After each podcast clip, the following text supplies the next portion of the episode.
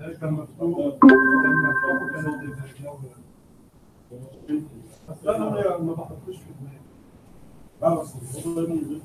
السلام عليكم ورحمة الله وبركاته. وعليكم السلام ورحمة الله وبركاته. السلام.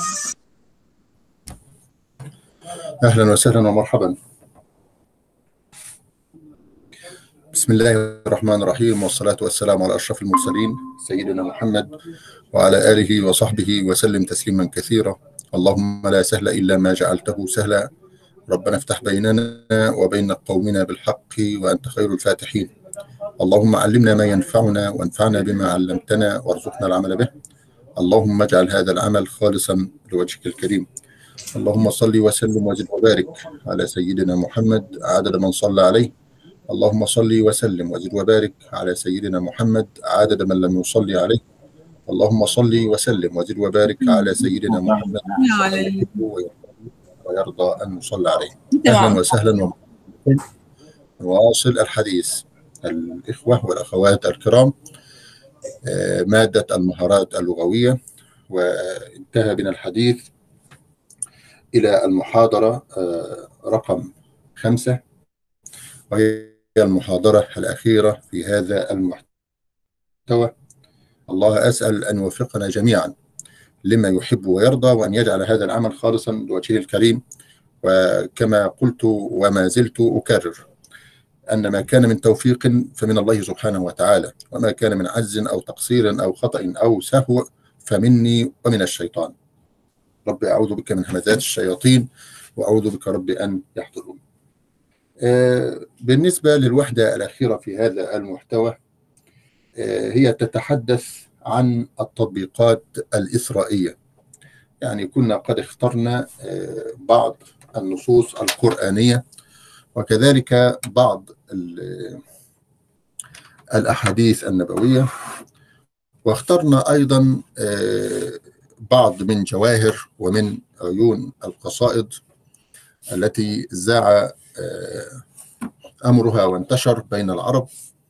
ونحن نعلم آه، أن هذه الدراسة التي نتعرض لها ما هي إلا تطبيقات لما تم التعرض له من مسائل ومن قضايا سواء في علم النحو أو في علم الصرف أو في علم الدلالة أي علم المعاجم أو في علم البلاغة والنقد. وهذه هي فنون اللغة العربية. أو العلوم التي جاءت خادمة للغة العربية. آه، نحن نعلم أن العديد من العلوم خرجت من عباءة القرآن الكريم ومن عباءة السنة النبوية المطهرة وجاءت خادمة لتلك اللغة من حيث آه، تقعيد القواعد ورسم الحدود والضوابط والتي استطاع من خلالها آه، كل علم أن يقف أو أن يقف على إيه؟ قدميه.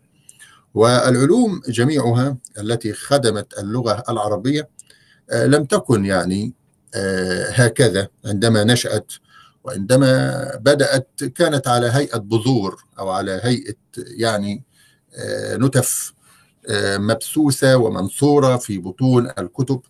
وقديما لم يكن هناك التخصص يعني لم يكن هناك المتخصص في علم النحو فقط أو في الصرف فقط.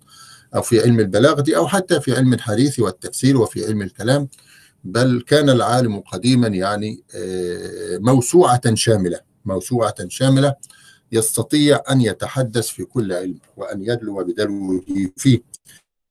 كما كان في الأزهر القديم عندما كان آه، الطالب في الأزهر يعني آه، يدرس على أيدي هؤلاء العلماء الأذاذ وكان في نهاية دراسته يقوم بالامتحان في جميع المواد. يعني آه، يجلس أمام شيخه في علم النحو ثم الصرف ثم البلاغة ثم علم الكلام ثم الفلسفة حتى يجاز ويصير هذا الشيخ شيخ إيه؟ شيخ عمود. له الحق أن يدرس في هذا المسجد العتيق. هذه الفنون كلها كما قلت لكم أو هذه العلوم كلها التي جاءت خادمة للغة العربية بقواعدها وبضوابطها آه إنما هي سلسلة يعني كل علم من هذه العلوم آه أو كل موضوع أو كل باب أو كل درس يعني يندرج تحت علم النحو أو علم البلاغة أو علم الصرف أو علم المعاجم والدلالة أو علم البلاغة أو علم النقد الأدبي كل هذه ما هي إلا إيه حلقات في إيه؟ سلسلة متواصلة في النهاية يعني اللغة العربية وحدة متكاملة. يعني كل العلوم التي تندرج تحت هذه اللغة الراقية يعني كل الفنون وكل العلوم يخدم البعض منها إيه؟ البعض. فعندما تعرضنا لموضوع التطبيقات الإسرائيلية وجدنا مثلا سورة الطارق. وجدنا فيها كريمة الواردة في هذه الصورة الكريمة وكذلك التعرض لبعض الصيغ الواردة في هذه الآية الكريمة. آه كما مثلا في قول الحق سبحانه وتعالى أعوذ بالله من الشيطان الرجيم. طبعا أعوذ بالله من الشيطان الرجيم. لو تعرضنا لكلمة مثلا آه الشيطان في آه الاستعاذة لو تعرضنا لكلمة الشيطان في الاستعاذة. هل هي مصروفة أم أنها ممنوعة من الصرف؟ طبعا إحنا عارفين أن الاسم الممنوع من الصرف يسمى بالاسم الممنوع من التنوين. ويمنع الاسم من الصرف أو يمنع الاسم من التنوين لعلة واحدة أو لعلتين. ولكن القاعدة العامة تقول أن الاسم إن أشبه الفعل فإنه يمنع من الصرف. أما الاسم إذا أشبه الحرف فإنه يبنى. هذه قاعدة عامة كنا قد تحدثنا عليها من قبل. عندما تعرضنا لموضوع الإعراب والبناء الاسم يكون معربا إن لم يشبه الحرف ويكون مبنيا إن أشبه الحرف والشبه طبعا أنواع منه الشبه الافتقاري والشبه الاستعمالي والشبه الوضعي. والشبه المعنوي إلى غير ذلك من أنواع الشبه التي كانت سببا في بناء الاسم. ثم انتقلنا بعد ذلك إلى خلو الاسم من أي علة من العلل التي تمنعه من الصرف. فتصير الكلمة أو يصير الاسم منصرفا أي منونا ويعرب بالضمة رفعا وبالفتحة نصبا وبالكسرة إيه جرا. هذا هو إعراب الاسم المنصرف. أما الاسم الممنوع من الصرف أي الممنوع من التنوين لعلة واحدة كألف التأنيث من الصرف لعلتين كالعالمية ووزن الفعل أو العالمية مع العجمة أو العالمية والتأنيث. أو الوصفية ووزن, ووزن الفعل أو الوصفية والعدل أو الوصفية وزيادة الألف والنون. كل هذه علل كل هذه علل يعني تؤدي في النهاية إلى كون الاسم ممنوعا من الصرف. فمتى منع الاسم من الصرف؟ فإنه يرفع بالضمة وينصب بالفتحة ويجر أيضا بالفتحة نيابة عن الكسرة. هذا هو إعراب الاسم الممنوع من الصرف. ويشترط لإعراب الاسم الممنوع من الصرف هذا الإعراب يشترط له إيه؟ شرطان. الشرط الأول ألا يضف يعني لا يأتي الاسم الممنوع من الصرف مضافا. ثانيا ألا يقترن بأل. فإن أضيف أو اقترن بأل فإنه يعرب إعراب الاسم المنصرف يعني يأتي مرفوعا بالضمة ومنصوبا بالفتحة ومكسورا ومجرورا بالكسرة. وضربت لكم مثالا لذلك عندما أقول جاء أحمد رأيت أحمد سلمت على أحمد. هتلاقي إن جاء أحمد جاء فعل ماضي وأحمد فاعل. ورأيت أحمد رأيت فعل وفاعل وأحمد مفعول به منصوب الفتحه الظاهرة. سلمت على أحمد أيضا. سلمت فعل وفاعل وعلى حرف جر. وأحمد اسم مجرور بعلى وعلامة الجر. الفتحه نيابة عن الكسرة وهو ممنوع من الصرف للعالمية ووزن الفعل. أي أن كلمة أحمد علم وجاءت على وزن يشبه الفعل. فكلمة أحمد على وزن أفعل ووزن أفعل يكثر مجيئه فين؟ في الأفعال. أكرم أحمد أسعد. وكذلك هناك يزيد. كلمة يزيد أيضا منعت من الصرف لأنها مبدوءة بياء مبدوءة بياء التي تشبه ياء المضارع. التي تشبه ياء إيه؟ المضارع. إذا عندما يصير الاسم ممنوعا من الصرف كما قلت لكم. يعرب هذا الإعراب بشرط ألا يضف ولا يقترن بأل فإن أضيف أو اقترن بأل فإنه يعرب إعراب الاسم المنصرف أي المنون. يعني عندما آه، تدخل الألف واللام على كلمة أحمد أقول مثلا جاء الأحمد رأيت الأحمد سلمت على الأحمدي يبقى في الحالة دي هيجرب إيه؟ بالكسرة ولا يجرب الفتحة؟ لا هيجر بالكسرة عادي لأنه جاء مقترنا بأل. وكذلك إذا جاء مضافا عندما يضاف إلى الضمير أقول جاء أحمدكم رأيت أحمدكم سلمت على أحمدكم. جاء مضافا فأعرب إعراب المنصرف. طب ممكن واحدة تسألني سؤال أو واحد يسألني سؤال؟ ويقول لي طب لما يقترن بأل أو يأتي مضافا. هل آه، بعد أن يعرب الاسم المنصرف ممكن ينون؟ أقول لك لا. في جميع الأحوال الممنوع من الصرف سواء توفرت فيه شروط إعراب الاسم المنصرف أو لم تتوافر فيه شروط يبقى في هذه الحالة يمنع من التنوين مطلقا. لا يدخله التنوين. لكن الشروط اللي أنا بشترطها دي عشان أقول لك إني عشان الاسم الممنوع من الصرف يرفع بالضمة وينصب بالفتحة ويجر بالفتحة أيضا لابد وألا يقترن بأل وألا يضاف. طب إن أضيف أو اقترن بأل قال لك اعرب اعراب الاسم المنصرف. وفي الحالتين يمنع من التنوين. طب كلمة الشيطان مثلا إحنا بقول أعوذ. آ آ أعوذ. أعوذ طبعا فعل مضارع والفعل ضمير مستتر تقديره أنا وبالله جار ومجرور من حرف جر والشيطان. تمام. كلمة الشيطان دي اختلف فيها إيه؟ العلماء. هل هي ممنوعة من الصرف؟ أم أنها ليست ممنوعة منين؟ من الصرف. تمام. اللي قالوا إن كلمة الشيطان ممنوعة من الصرف قالوا عشان فيها صفة أو العالمية وزيادة الألف والنون. خدتوا بالكم؟ في علة اسمها العالمية. إيه؟ وزيادة الألف والنون زي كلمة مين؟ رمضان وكلمة شعبان وكلمة عثمان. تمام كده؟ آه هذه الكلمات ممنوعة من الصرف للعالمية وزيادة الألف والنون أي أن الألف والنون في هذه الكلمات زائدة ليست من بنية الكلمة. تمام؟ وبعد كده في كلمات اختلفوا فيها.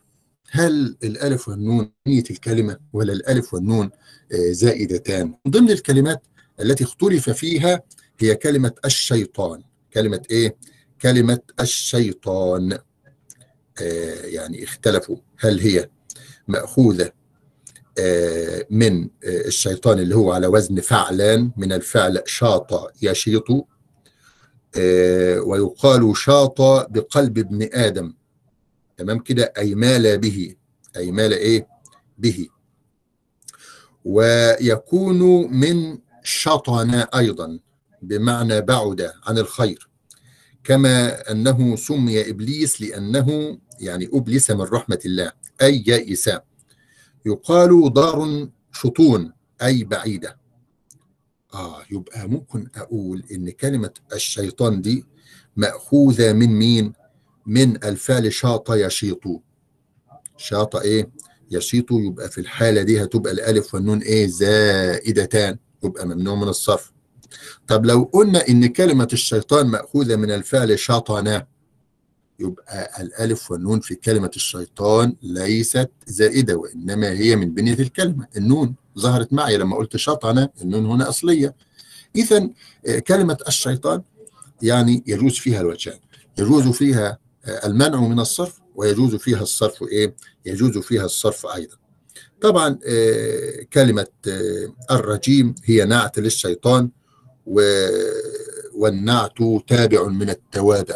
إن شاء الله كده في علم النحو هتاخدوا حاجة اسمها التوابع وكلمة التوابع جمع تابع والتابع هو المشارك لما قبله في إعرابه مطلقا. المشارك لما قبله في إعرابه مطلقا. والتابع لابد له من متبوع يسير خلفه يعني. لابد وان يكون هناك متبوع ولابد وأن يكون هناك إيه؟ تابع. ودايما بمثل للطلاب الصغيرين كده زي إيه؟ زي الخيل أو الحصان اللي هو بي بيمشي بالكريتا. الكريتا طبعا عارفينها هي باللغة العامية عندنا الكريتا. عبارة عن إيه؟ ده مكونة من عجلتين أو أربع عجلات يعني إطارات ويقودها يعني الخيل أو الحمير. فعندما يسير الفرس هكذا لابد وأن تسير العربة خلفه هكذا. يسير الحصان أو الفرس هكذا تسير السيارة أو العربة خلفه هكذا. بمعنى أن العربة تابعة لمين؟ تابعة للخيل هكذا التابع والمتبوع. التابع دائما يجري خلف المتبوع لا يخالفه ابدا. ولذلك لما تقروا في كتاب يعني للمبتدئين زي كتاب التحفة السنيه هتلاقوا في باب اسمه باب آه، المرفوعات من الأسماء وباب اسمه باب المنصوبات من الأسماء. هتلاقوا إن من الأسماء المكتوبه في كلام العرب هتلاقوا طبعا المفعول به المفعول المطلق تمام كده والمسمى بالمصدر عند القدماء يسمى بالمصدر. وعند المحدثين يسمى بالمفعول المطلق وهتلاقوا التمييز وتلاقوا الحال واسم لا نافية للجنس وكلام كتير. وفي النهاية هتلاقوا إيه؟ يقول لك تابع المنصوب. أي أن التابع الذي جاء نعتا أو جاء توكيدا أو جاء بدلا أو جاء عطف بيان أو عطف نسق وكان تابعا لمنصوب فإنه يأتي منصوبا أيضا. لأن التوابع في كلام العرب إخواني في الله هتاخدوها إن شاء الله. هتلاقوا النعت بنوعيه النعت الحقيقي والنعت السببي. هتلاقوا التوكيد أو التأكيد. ممكن أقول تأكيد وممكن أقول إيه؟ توكيد. طب يا ترى إيه الفرق ما بين التوكيد والتأكيد؟ الفرق بسيط. أن التوكيد مصدر للفعل وكد يوكد توكيدا. أما الفعل أكد يؤكد تاكيدا. وكلاهما صحيح يجوز أن أقول التأكيد اللفظي أو التوكيد اللفظي التأكيد المعنوي أو التوكيد المعنوي. كلاهما أيضا من التوابع وكذلك عطف البيان وعطف النسق ثم بعد ذلك البدل بأنواعه بدل الكل من الكل وبدل البعض من الكل وبدل الاشتمال وبدل الغلط والنسيان. كل ده بنسميه توابع. كل ده بنسميه توابع بمعنى أنه يشارك ما قبله إيه؟ في إعرابه. ولما برضو آه، هتدخلوا شوية طبعا في علوم النحو بالذات هتلاقوا ممكن إن آه، الجملة تأتي آه، نعت. تمام؟ النعت بالجملة وكذلك الحال قد يأتي جملة تمام؟ والخبر يأتي جملة وهتلاقوا شروط للجملة الخبرية وشروط للجملة الحالية وشروط للجملة الوصفية أو النعتية والعلوم كلها كما قلت لكم إيه متصلة مع بعض. أنا بقول لكم الكلام ده ليه؟ عشان لما تيجوا تقروا في التطبيقات الإسرائيلية تبقوا عارفين الكلمة دي منعت ليه أو لم تمنع ليه؟ طب ليه الفعل المضارع هنا جزم بالسكون؟ أقول لك عشان ده صحيح الآخر مثلا. طب ليه هنا جزم بحذف النون؟ أقول لك عشان من الأفعال الخمسة. أو مثلا الاستاذ هشام هيقول لي إيه الأفعال الخمسة دي؟ أقول لك الأفعال الخمسة دي عبارة عن أفعال مضارعة اتصلت بها واو الجماعة أو ألف الاثنين أو ياء المخاطبة. تمام؟ تروح الأخت هند تسألني تقول لي طب ليه إحنا سميناها أفعال خمسة؟ أقول لك لأنها تأتي على أوزان خمسة. تأتي على أوزان خمسة. أقول يفعلان وتفعلان يفعلون وتفعلون وتفعلين. هذه هي الأوزان الخمسة التي تأتي عليها الأفعال الخمسة أو الأمثلة الخمسة. هكذا في كتاب التحفة السنية. يعني لو أكيد عندكم الكتاب ده كتاب سهل وميسور كتاب جميل يعني للي عاوز يقرأ فيه. فهتلاقوا مثلا الطالبان يكتبان الدرس يكتبان على وزن يفعلان. الطالبتان تكتبان تكتبان على وزن تفعلان. تمام؟ الطلاب يكتبون يكتبون على وزن إيه؟ يفعلون. تمام؟ أنتم تكتبون الدرس تكتبون على وزن تفعلون. تمام؟ أنت تكتبين على تفعلين. هتلاقيهم خمسة إيه؟ خمسة أوزان. طب ما الأفعال الخمسة دي؟ آه يا أخ محمد ماهر تقول لي الأفعال الخمسة دي يا أستاذ محمد دياتي دياتي بالعامية بتاعتنا. يعني هذه الأوزان الخمسة أو الأمثلة الخمسة تعرب بعلامات إعراب فرعية. بعلامات إعراب إيه؟ فرعية أي أنها ترفع بثبوت النون وتنصب وتجزم بحذف النون. وطبعا دي موجودة في القرآن الكريم الكل ما شاء الله يعني بيحفظ القرآن الكريم ومهتم بالقرآن الكريم ويا رب دايما القرآن الكريم يبقى في بيوتنا وسط أولادنا وبناتنا ويشرفنا ويكرمنا جميعا بكرامة وبشرف القرآن الكريم. هتلاقوا وأنتوا بتقروا في القرآن الكريم هنقدر نطبق القواعد دي. هنطبق القواعد. هنشوف ليه الفعل المضارع هنا جزم بحذف حرف العلة. قال لك عشان ده معتل الآخر. طب ليه إحنا حطينا فتحة هنا في ومن يخشى الله ويتقيه؟ ليه. حطينا فتحة على الشين في يخشى؟ قال لك عشان الألف هي المحذوفة فوضنا عنها بالفتحة. طب ليه كسرنا القاف في يتقيه؟ القاف قال لك لأن يتقيه أصله يتقي يتقي آخره ياء. فلما جزم. في في, في العطف شوف ومن؟ أداة شرط يا جماعة وأدوات الشرط آه يعني تجزم فعلين. ولما أنتم برضه هتقرأوا في جوازم الفعل المضارع هتلاقوا ان الفعل المضارع هناك أدوات تجزم فعلا واحدا وهي لا الناهيه لا تجلس لا تلعب لا تكتب لا في الامثله الثلاثة حرف مبني على السكون لا محل له من الإعراب. وتكتب تجلس تقرأ تضحك فعل مضارع مجزوم بلا وعلامة الجزم هو إيه؟ السكون. يبقى لا حرف. مبني على السكون لا محل له منين؟ من الإعراب. وهي جازمة. تدخل على الفعل المضارع تجزمه. وتجزمه طبعا بالسكون آه إذا كان إيه؟ صحيح الآخر أو تجزمه بحذف النون إذا كان من الأفعال الخمسة وتجزمه بحذف حرف العلة إذا كان معتل الآخر. طب في أدوات ثانية ممكن تجزم الفعل المضارع ولا لا؟ قال لك آه عندك لم الجازمة. وعندنا لما وعندنا لام الأمر. واللي هيقرأ في سورة الزخرف ونادوا يا مالك ليقضي علينا ربك. ليقضي هتلاقوها لام وياء وقاف وضاد. لابد أن تتأملوا. ليه كتبت هكذا؟ هتقولوا إن اللام هنا هي لام الأمر ودخلت على الفعل المضارع. يقضي بالياء فجزمته بحذف حرف العلة وهو الياء وعوض عن الحرف المحذوف بالكسرة تحت الضاد. وأنت بتقرأ في القرآن الكريم هتشوف الحاجات دي. برضه في سورة النور ومن يخشى الله ويتقه. هتلاقوا برضه يا آه هتلاقوا من هنا؟ من تقول يا أستاذ ده عدت عليا أداة استفهام وعدت علي هنا شرطية آه دي شرطية. تتطلب أو تطلب فعلين مضارعين أو ماضيين. المهم تطلب جملتين الجملة الأولى وهي جملة الشرط والجملة الثانية وهي جملة جواب إيه؟ جواب الشرط. طبعا أنا بقول جملة ليه؟ ما إحنا عارفين إن أداة الشرط يأتي بعدها فعل. طب ما دامت فعل يا جماعة هيطلب فاعل صح كده؟ وإذا كان فعلا لازما اكتفى بفاعله وإذا كان فعلا متعديا طلب مفعولا به يبقى ده جملة. طب لما أدخل على الجواب هلاقي جملة برضه لأنها صدرت بفعل والفعل يطلب فاعلا إذا كان لازما ويطلب فاعلا ومفعولا إذا كان إيه؟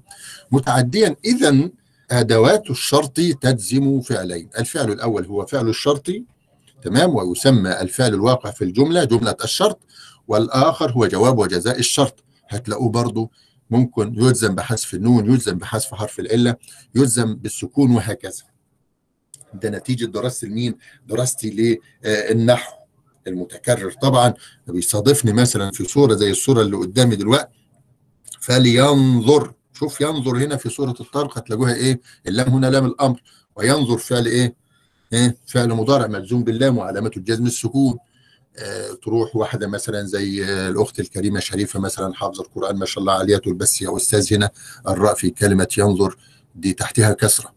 إزاي أنت بتقول إن لام الأمر هنا مثلا إيه؟ جازمة. إزاي لام الأمر جازمة؟ أقول لها آه لام الأمر جازمة. ولكن حركت الراء هنا بالكسر خشية التقاء ساكنين.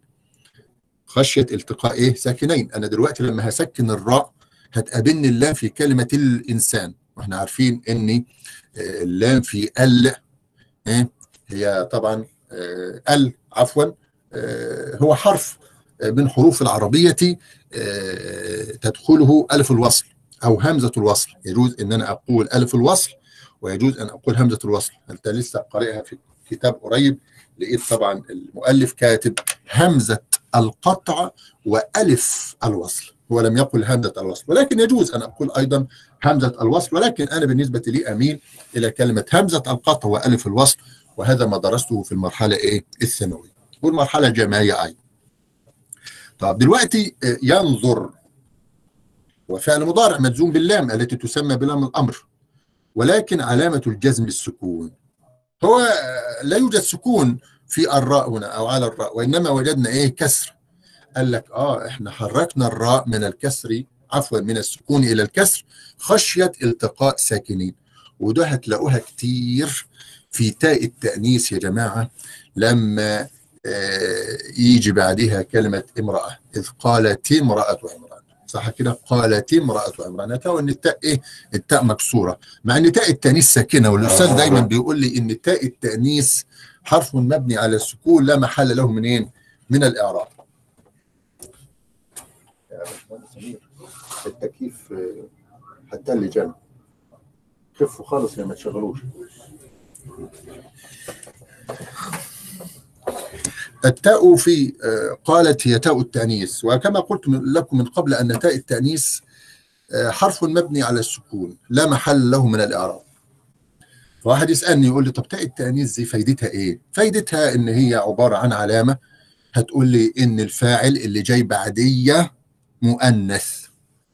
قال للمذكر وقالت المؤنث. كاتب للمذكر وكتبت إيه؟ للمؤنث.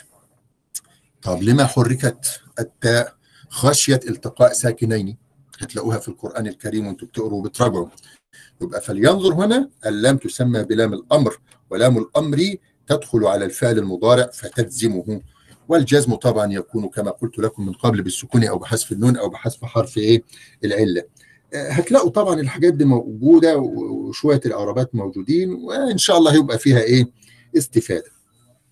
في حديث شريف أيضا آه ورد في آه هذه الوهدة يقول النبي صلى الله عليه وسلم اتق الله حيثما كنت واتبع السيئة الحسنة آه تمحها وخالق الناس بخلق حسن. خالق هنا بمعنى إيه؟ بمعنى عامل. وخالق الناس بخلق حسن. وأنا في المرحلة الابتدائية كنت عامل إن كلمة خالق يعني بمعنى إن ربنا سبحانه وتعالى يعني خلق الناس بخلق حسن. أنا كنت الصراحة يعني ده كان فهمي ليها وأنا في المرحلة الابتدائية. يبقى خالق الناس بخلق حسن أي عامل الناس معاملة حسنة. وإحنا عارفين إن القرآن بتاعنا يعني اشتمل على العديد من الآيات التي تدعو إلى مكارم الأخلاق.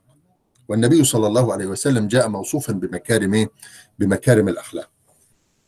والنبي صلى الله عليه وسلم حتى قبل البعثة كان موصوفا أيضا بالأخلاق الطيبة. حتى لما يعني أعلن أنه نبي وأنه رسول يعني قالوا ما جربنا عليه إيه؟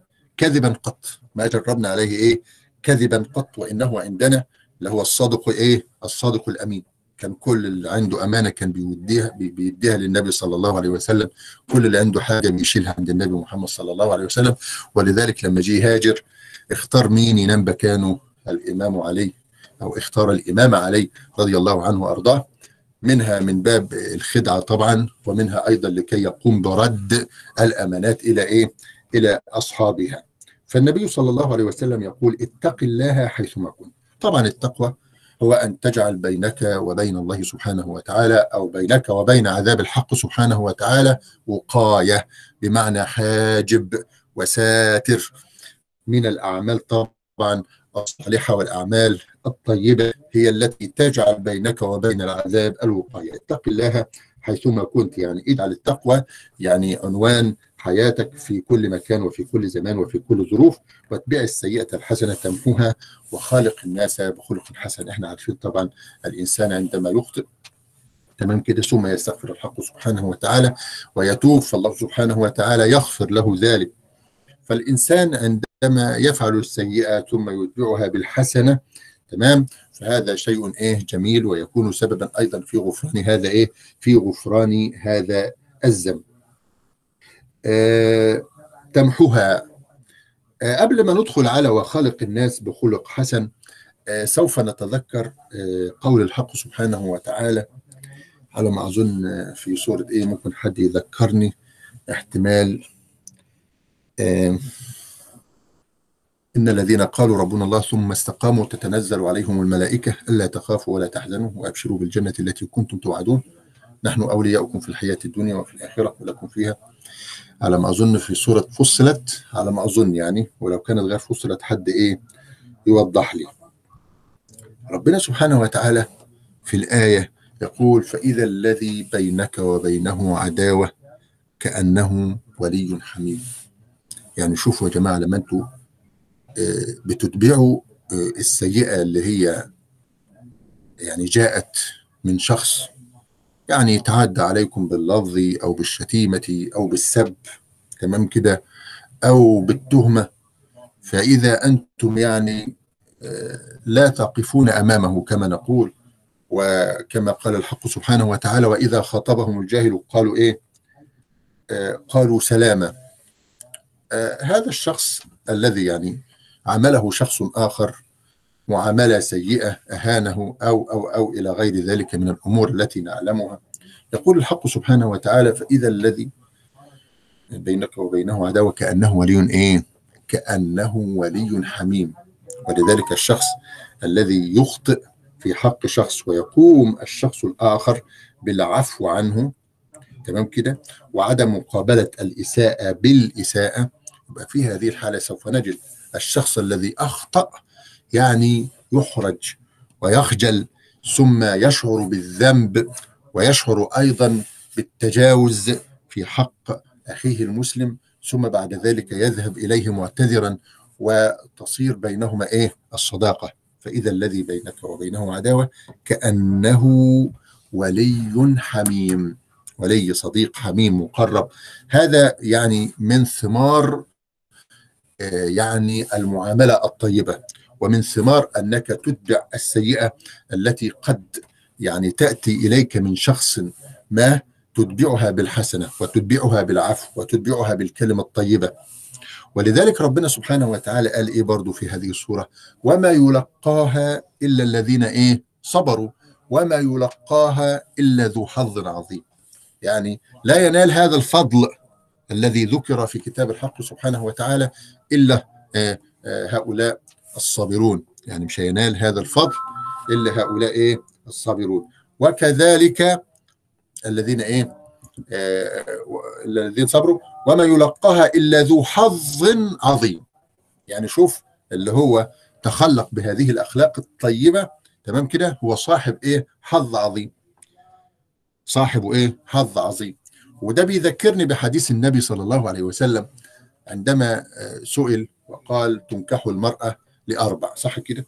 ثم في نهاية الحديث طبعا الترتيب قال تنكح المرأة. آه، آه، مين يجيب الحديث بالترتيب بالضبط؟ تنكح المرأة لأربع لمالها ولجمالها صح كده؟ و... ولحسبها ولدينها. واللي ممكن شاطر كده في التكنولوجيا يروح جايب لنا إيه؟ نص الحديث قدامنا عشان نطلع منه الشاهد اللي أنا يعني أردت أن آه، أبينه لكم. النبي صلى الله عليه وسلم ذكر الأربعة في بداية الحديث. ثم بعد ذلك يعني آه، قال فاظفر بذات الدين. يعني كأن النبي صلى الله عليه وسلم ذكر لك الأربع ثم بعد ذلك أراد أن يختار لك يعني كأنه يقول لك لو يعني جعلتني أختار لك لاخترت لك صاحبة إيه؟ صاحبة الدين. الأخ إبراهيم. هذا الحديث رواه البخاري عن أبي هريرة رضي الله عنه عن النبي صلى الله عليه وسلم تنكح المرأة لأربع لمالها ولحسبها ولجمالها ولدينها. تمام. فاظفر بذات الدين. تربت يدك. خلي بالكم شوفوا كلام كلمة النبي. لما قال فاظفر بذات الدين يعني النبي صلى الله عليه وسلم بيقول أنا قلت لك واحد اثنين ثلاثة أربعة لو لو هتسيبني أنا أختار لك يبقى اظفر بذات الدين. ده شوفوا اللفظ أساسا اللي استخدمه النبي صلى الله عليه وسلم في قوله فاظفر. ظفر في ظفر بالشيء الفعل ظافر. ظفر بالشيء بمعنى أنه قد حصل عليه بعد تعب وجهد ومشقة. زي كده الظفر بالغنيمة في الحرب. لن يستطيع المرء أن يفوز بالغنيمة إلا بعد تعب وبعد جهد وبعد مشقة وبعد قتال وبعد شهداء طبعا ومصابين وجرحى إلى غير ذلك. فالنبي صلى الله عليه وسلم قال اظفر بمعنى فز. أي أنك لن تصل إلى صاحبة الدين إلا بعد تعب وجهد ومشقة. وهذا دليل أيضا على أن صاحبة الدين في هذا الزمان يعني إيه؟ يعني يعز وجودها يعني قليلة. فلذلك من يتحصل على هذه المرأة يكون قد فاز فوزا إيه؟ عظيما. فأنا حبيت أربط ما بين الحديث ده وبين ال ال الآية الكريمة لما ربنا سبحانه وتعالى قال وما يلقاها إلا الذين صبروا وما يلقاها إلا ذو حظ عظيم. يعني الناس اللي هي بتكظم الغيظ صح كده؟ والكاظمين الغيظ والعافين عن الناس. والله يحب المحسنين.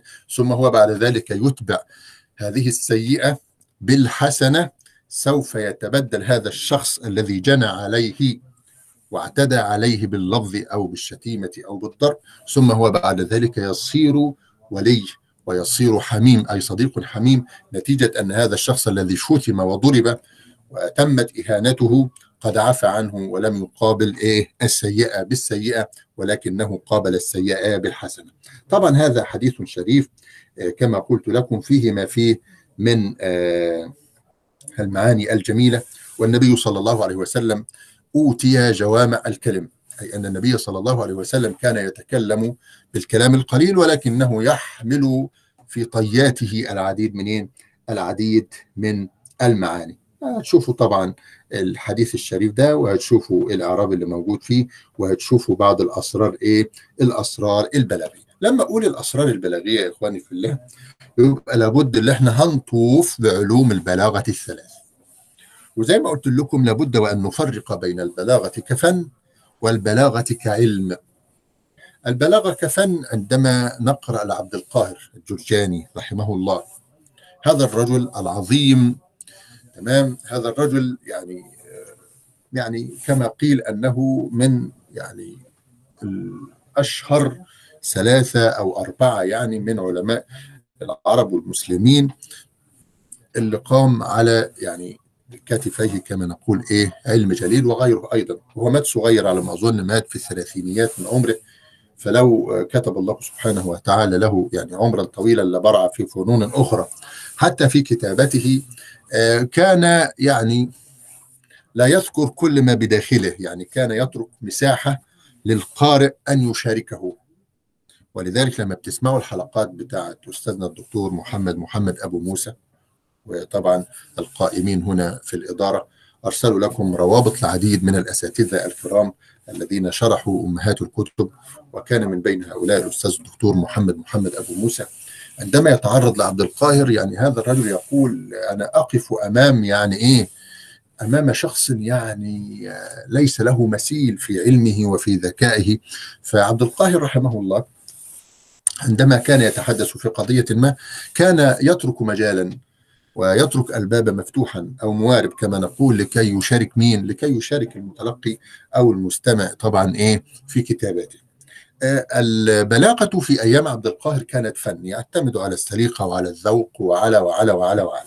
ثم بعد ذلك في العصور المتأخرة وده هتدرسوه طبعا في علم البلاغة لو أنتم برضه حبيتوا تطلعوا على نشأة علم البلاغة وتطور علم البلاغة بداية من تلك البذور التي انتشرت في العديد من البيئات سواء بيئة العصر الجاهلي أو بيئة صدر الإسلام أو بيئة المفسرين أو بيئة المتكلمين.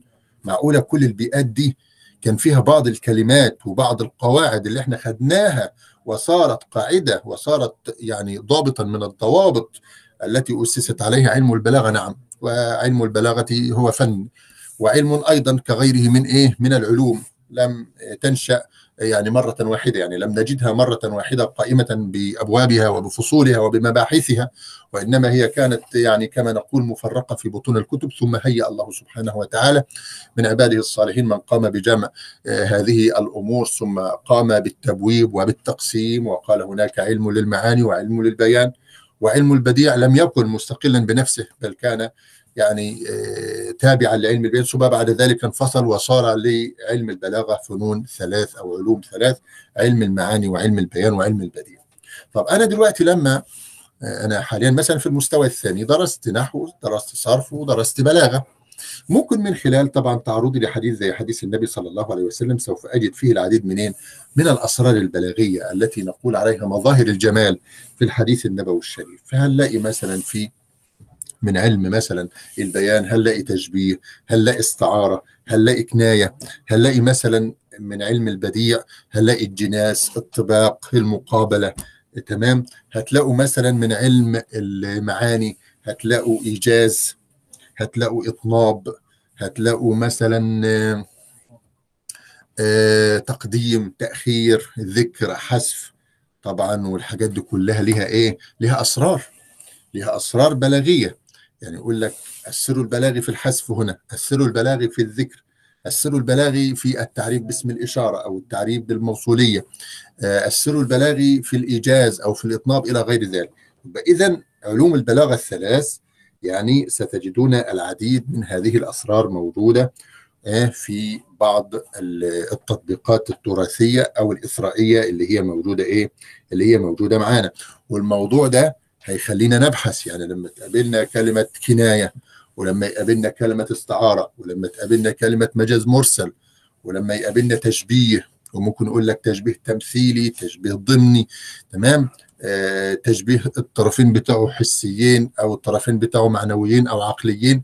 كل الحاجات دي هتفتح أمامكم أبواب ومجالات من خلالها نستطيع الإيه؟ نستطيع البحث. يعني أضرب لكم مثال طبعا للتشبيه.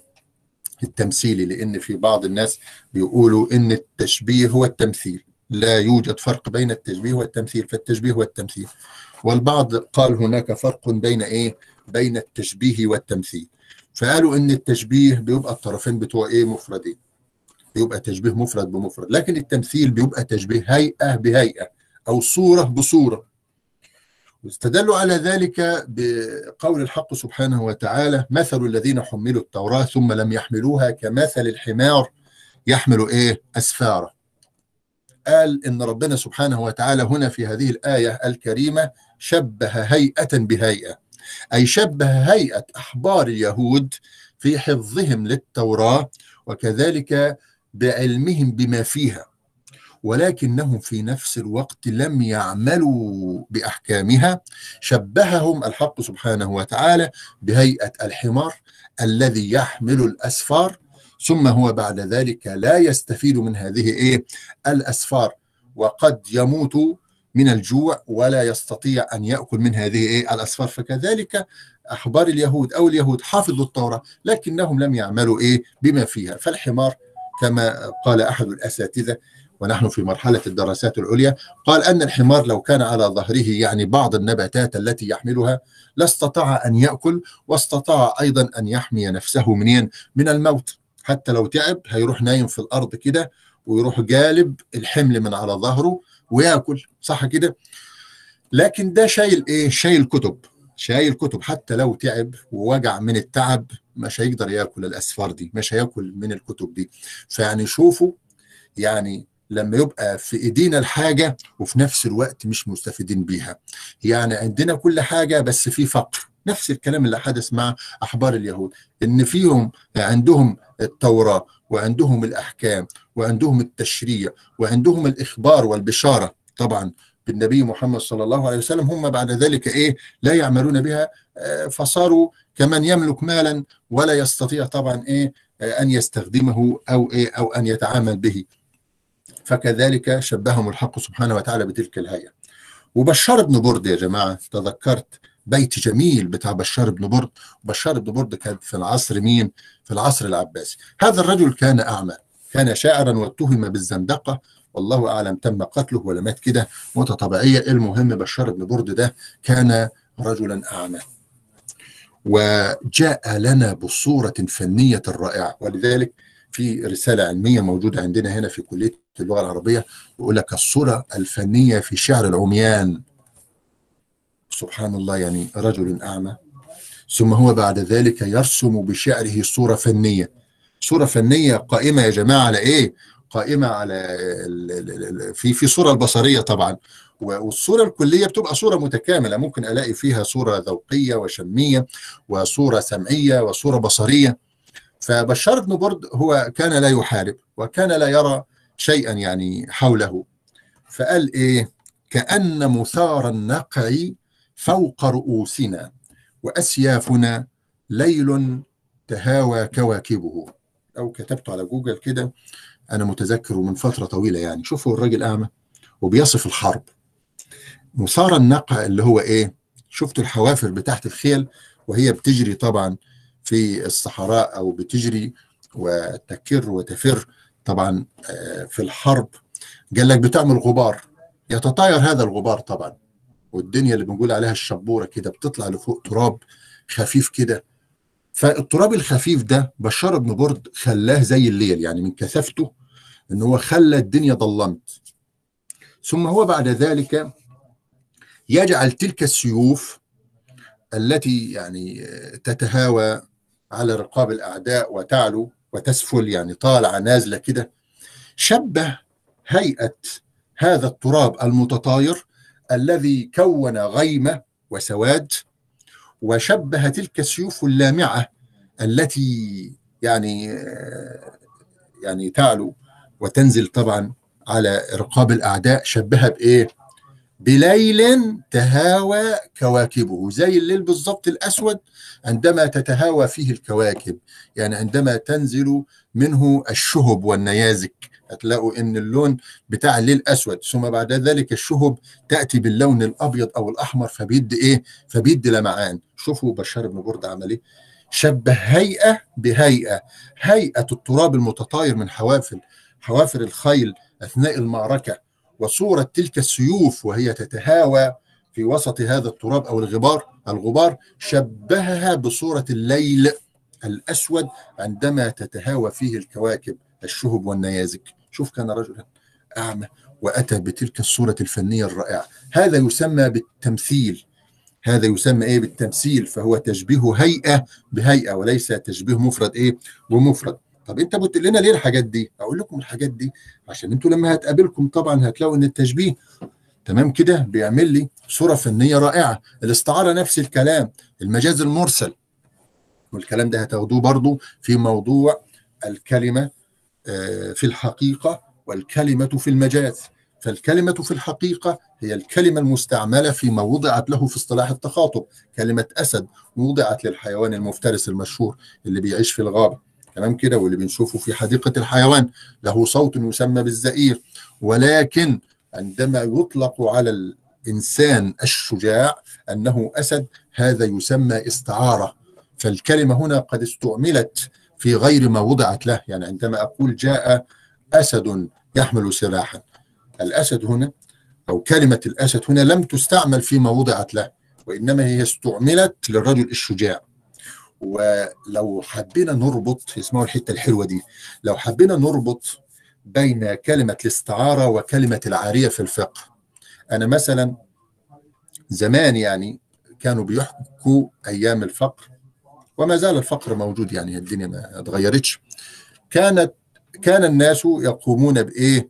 يعني كان الواحد مثلا عاوز يحضر حفل زفاف أو يحضر عزاء مثلا عافانا الله وإياكم كان يذهب إلى بيت عمه أو إلى بيت جده أو إلى بيت صديقه ويطلب منه إيه؟ الجلباب. جلبيه كده كانت تبقى متخيطة كده ومكلفة تكليف تمام وكانت تبقى دي خاصة بالمناسبات. والناس بتروح إيه؟ تتسلفها من بعضها اللي إحنا بنقول باللغة العامية بتاعتنا يقول لك روح اشحتها شحاته يعني بيشحتها يعني يستعيرها زي ما بنقول. هذا الرجل الذي يلبس هذا الجلباب بالضبط في رجل شجاع جبنا الأسد كجلباب ولبسناه له. أنا حبيت أقرب يعني كده زي ما أنا بجيب الجلابية دي واستعرتها من فلان ولبستها أنا بس هي مش بتاعتي هي بتاعت صديقي. كذلك أنا استعرت كلمة أسد وقمت بإلباسها لهذا الرجل الشجاع. ومن هنا جاءت الاستعارة لأن أنا استعرت اللفظ جبته كده لفترة معينة. هو مش ملكه ده يرجع له تاني لأن الأسد ده بيطلق على الحيوان المعروف. لكن أنا أطلقته عليه ليه؟ آه قال لك عشان ده في شبه بينهم وبين بعض. فالاستعارة قائمة على التشبيه يا جماعة. كل استعارة تشبيه ولذلك وإحنا في المرحلة الثانوية يقول لك إيه؟ حول الاستعارة إلى تشبيه. لا حول التشبيه إلى الاستعارة. ثم رد الاستعارة إلى التشبيه. فالاستعارة إيه؟ مبناها على التشبيه مبنية على التشبيه. طب ممكن تعرف لي الاستعاره يا أستاذ؟ أقول لك آه. الكلمة المستعملة في غير ما وضعت لها لعلاقة المشابهة مع قرينة مانعة من إرادة المعنى الأصلي. عندما أقول رأيت بحرا يخطب الناس كلمة بحر كلمة استعملت في غير ما وضعت له. لعلاقة المشابهة فالبحر أو الرجل الغزير العلم يشبه البحر في غزارة مائه. أنا دايما يا جماعة بجعل وجه الشبه في المشبه به أقوى. تخلي بالكم معايا. أنا بلحق المشبه بالمشبه به. ليه؟ لأنه وجه الشبه بيبقى أقوى فين في المشبه ولا المشبه به؟ لا بيبقى أقوى في المشبه به. فصار المشبه به هو الأصل ثم نلحق به المشبه وهو الفرع. أقول مثلا إيه؟ رأيت بحرا بمعنى رجلا غزير العلم شبه بالبحر أي الرجل الغزير العلم شبه إيه؟ بالبحر. فاستعيرت كلمة البحر للرجل الغزير العلم لأن هناك علاقة بين غزارة العلم وبين البحر.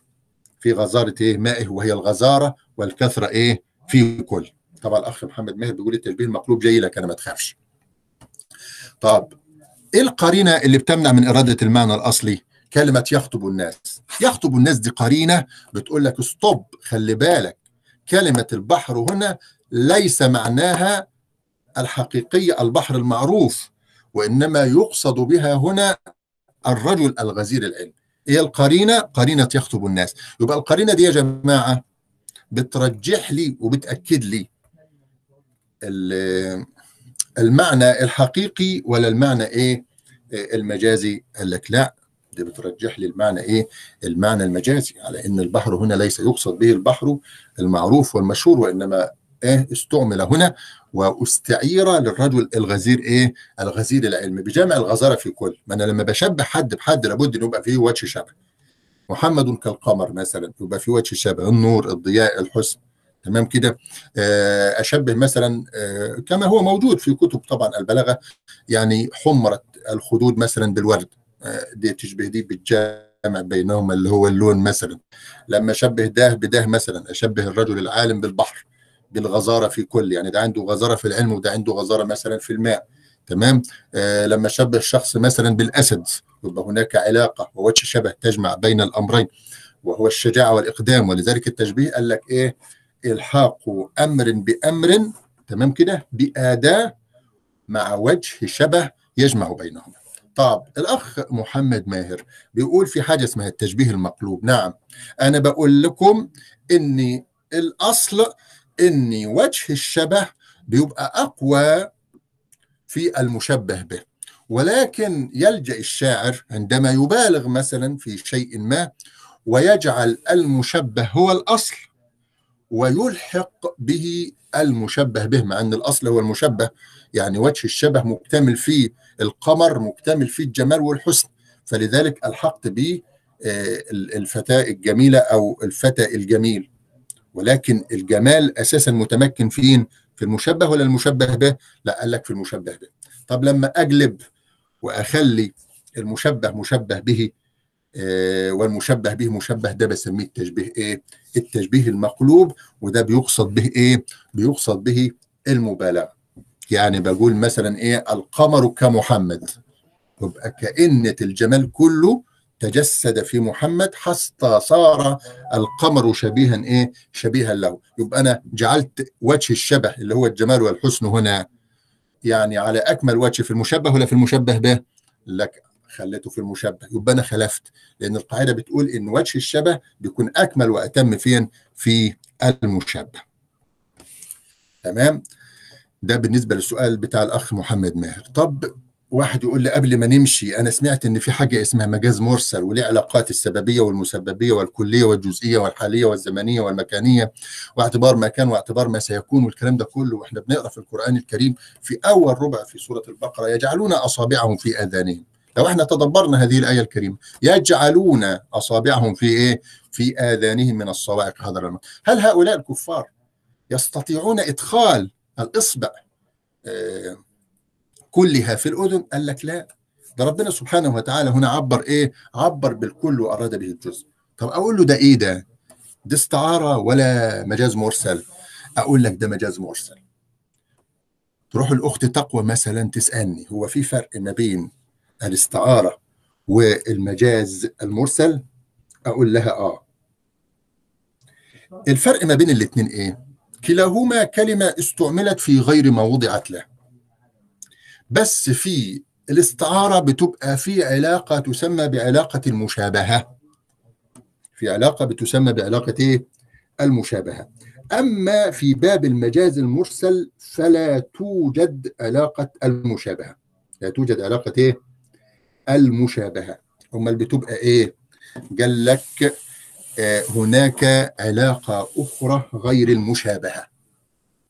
علاقة أخرى غير إيه؟ غير المشابهة. فالأخ أيوب يقول لي هي في علاقات تانية غير المشابهة؟ أقول له يا أخ أيوب. لأن لو كانت العلاقة هي المشابهة يبقى استعاره لو كانت العلاقة غير المشابهة قال لك لو كانت العلاقة غير المشابهة زي السببية والمسببية والحالية والزمنية وفي المجاورة و قال لك ده حاجة اسمها مجاز مرسل. يجعلون اصابعهم في آذانهم. وربنا سبحانه وتعالى بيقول فتحرير رقبه طب أنا بحرر الرقبة بس ولا بحرر العبد كله؟ قال لك بحرر العبد كله. تمام؟ وخصت الرقبة بالذكر قال لك لأنها أشرف أجزاء إيه؟ أجزاء الجسد. تمام؟ والشاعر طبعا اللي هو بيفتخر بقومه بيقول إيه؟ إذا نزل السماء بأرض قوم رعيناه وإن كانوا غضابا. طبعا أنتم عارفين إن العرب قديما في شبه الجزيرة العربية كانوا يعيشون على المطر. وكان طبعا العرب اللي هم المستقرين المقيمين وكان منهم البدو الرحل اللي هم بيتنقلوا. المهم الشاعر ده بيفخر بقوته وأنه يستطيع أن يرعى في حمى أي شخص.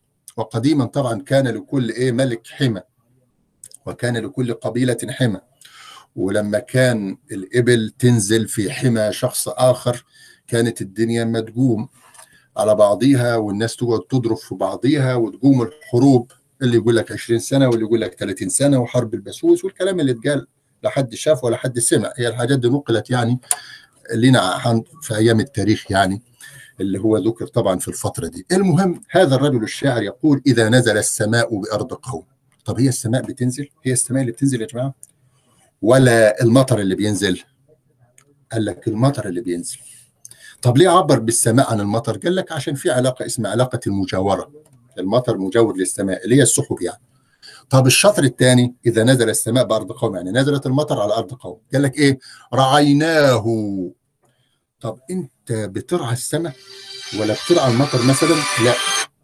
أنت بترعى الكلأ والعشب. تمام كده؟ يبقى أنت أطلقت مين؟ السبب وأردت المسبب. انت قلت رعية انت مش بترعى الماء اللي هو نزل من السماء. امال انت بترعى إيه؟ بترعى العشب والكلأ الذي نتج عن هذا إيه؟ عن هذا الماء. يبقى العلاقة هنا تسمى إيه؟ المسببية. أطلقت إيه؟ آه آه العلاقة هنا تسمى السببية. انت أطلقت السبب اللي هو الماء انت رعيت الماء لم ترعى الماء. ولكنك رعيت المسبب أي الذي نتج عن إيه؟ الذي نتج عن الذي نتج عن الماء. تعالوا ربنا سبحانه وتعالى قال إيه؟ وآتوا اليتامى أموالهم. صح؟ ولذلك في الآية نفسها أو في سورة النساء قال لك إيه؟ فان فإن آنستم منهم رشدا فادفعوا إليهم أموالهم. ربنا ليه عبر بلفظ اليتامى؟ مع إن اليتيم عندما يبلغ سن سن الرشد لا يسمى يتيما. لا يسمى إيه؟ يتيما. واليتيم طبعا في عالم الإنسان هو من فقد أباه. وأما اليتيم في عالم الحيوان هو من فقد إيه؟ أمه. سبحان الله. طب ليه ربنا قال وآتوا اليتامى أموالهم؟ إحنا معروف إن اليتيم الصغير ده بيبقى في كنف عمه أو خاله وصية الذي يقوم عليه. ثم بعد ذلك عندما يبلغ سن الرشد ويعتمد على نفسه ويستطيع أن يتصرف في ماله ربنا قال إيه؟ فإن آنستم منهم رشدا فادفعوا إليهم إيه؟ أموالهم ولا تأكلوها اسرافا وبدارا فربنا قال لهم وآتوا اليتامى. كلمة اليتامى دي مجاز مرسل علاقته إيه؟ اعتبار ما كان. طب ليه ربنا سبحانه وتعالى عبر عن هؤلاء الذين بلغوا سن الرشد بكلمة اليتامى؟ قال لك عشان يبقى في ترقيق لقلب مين؟ الولي أو الوصي. عشان ربنا بيذكره بيقول له خلي بالك ده أنت وصي وولي على هؤلاء اليتامى ربيتهم وكبروا فلا بد إن أنت تديهم المال بتاعهم. فربنا سبحانه وتعالى عبر باليتامى أي عبر باعتبار ما كان. باعتبار إيه؟ باعتبار ما كان. طبعا وهناك اعتبارات أخرى اعتبار ما سيكون زي إيه يا ربي؟ إني أراني أعصر خمرا في سورة يوسف. أعصر خمرا طب يا جماعة الخمر بتتعصر؟ لا ده إن اللي بعصره مثلا اللي هو العنب. تمام كده؟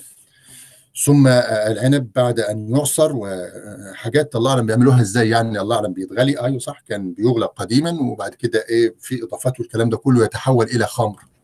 فقال إني أراني أعصر خمرا. كلمة خمرة هنا مجاز مرسل علاقته اعتبار ما سيكون. تمام؟ العصر يكون إيه للنبات نفسه أو للفاكهة نفسه اللي هي فاكهة العنب طبعا الأصل في المشوار ده. ولكن طبعا في فواكه تانية سمعت إن هو بيتعامل منها زي التمور والكلام ده كله. إني أراني اعصر خمرة الخمر لا تعصر وإنما الذي يعصر هو مين؟ هو العنب. فالحق سبحانه وتعالى عبر بالخمر وأراد به العنب. وهذا لعلاقة تسمى اعتبار ما سيكون. اذا علاقات المشبه علاقات المجاز المرسل كثيرة وهي علاقات متعددة. لغير المشابهة. أما إذا كانت العلاقة تسمى بعلاقة المشابهة فهذا هي إيه؟ فهذه هي الاستعارة. فهذه هي إيه؟ الاستعارة. طب ليه يا أستاذ أنت يعني طفت بينا إحنا بنطوف مع بعض كده في البستان بتاعنا الجميل. إحنا خلاص خلصنا وحاجات كلها جميلة الموجودة الباقية وبنحاول إيه؟ أي حاجة فايتانا كده بنوضحها ونبينها. ولو عدى عليكم حاجة اسمها تشبيه تشبيه مقلوب زي ما قال الأخ ماهر تشبيه تمثيلي اللي هو هيئة بهيئة تشبيه ضمني تشبيه بليغ طبعا أنواع كثيرة طبعا. آه التشبيه البليغ ده اللي هو حذف منه مين؟ حذف منه وجه الشبه وحذفت منه الأداة. يعني بيصير المشبه كأنه مشبه به. أنت قمر. تمام كده؟ فهنلاقي لا في أداة شبه ولا في وجه شبه فهتلاقي تشبيه إيه؟ تشبيه بليغ. وتحذف فيه أركان كثيره و بلاغته بتيجي إنه الشاعر أو المتكلم يقصد من وراء هذا التشبيه هو ألا يجعل تمام كده فاصل بين المشبه والمشبه به كأنه هو كأنه إيه؟ هو كأنه هو بالضبط. ولذلك أزال تلك الأدوات التي من خلالها يستطيع المتلقي أو القارئ أن يقول أن هنا تشبيه. هو أزال تلك الأدوات التي تسمى باداه التشبيه حتى لا يشعر القارئ أو لا يشعر المتلقي أن هنا إيه؟ أن هنا تشبيه. بعد كده في المحتوى هنلاقي القصة المشهورة والوصية. إحنا عارفين إن الأدب العربي بتاعنا في عصوره المختلفة قائم على الشعر والنثر. تمام؟ والشعر عارفينه الكلام الموزون والمقفى وبعد كده بدأ يتطور الشعر وبعد كده ظهر لنا الشعر الحر والأسطر الشعرية والتفعيلة والكلام ده كله هتلاقوه كله في العصر الحديث. طب النثر يا أستاذ النثر قديما كان يقوم على آه الخطابة وعلى الرسائل التي كانت بين الملوك يعني والسلاطين ومنه الرسائل أو ومنها الرسائل التي كانت بين النبي صلى الله عليه وسلم وبين إيه؟ وبين الملوك. كان النبي صلى الله عليه وسلم يدعوهم إيه؟ يدعوهم إلى الإسلام. آه متابعين يا جماعة معايا المحاضرة دي؟ يعني أنا بحاول أطوف معاكم كده يعني وبنحاول كده ناخد من كل مكان زهرة زي ما بنقول ونختم بالمحاضرة الجميلة دي. أتمنى أن تكون المحاضرة دي إيه؟ يعني بنستفيد مع بعض من خلالها. فالنثر في العصر الجاهلي كان قائم على الخطابة وعلى الرسائل. ثم بعد ذلك جاءت الوصايا وجاءت التوقيعات وجاءت الكتابة تمام كده. وفي العصر الحديث لقينا الرواية والقصة والمسرحية والأقصوصة الكلام ده كله هتلاقوا طبعا المصطلحات كلها في العصر الحديث. آه النثر قديما كان فيه ما يسمى بالوصايا. كان فيه ما يسمى إيه؟ بالوصايا. وفي المحتوى ده آه هنشوف من آه النثر أو من النصوص النثرية الاثرائيه آه في نثرنا العربي القديم هي وصية المرأة الأعرابية التي أوصت مين؟ التي أوصت ابنتها.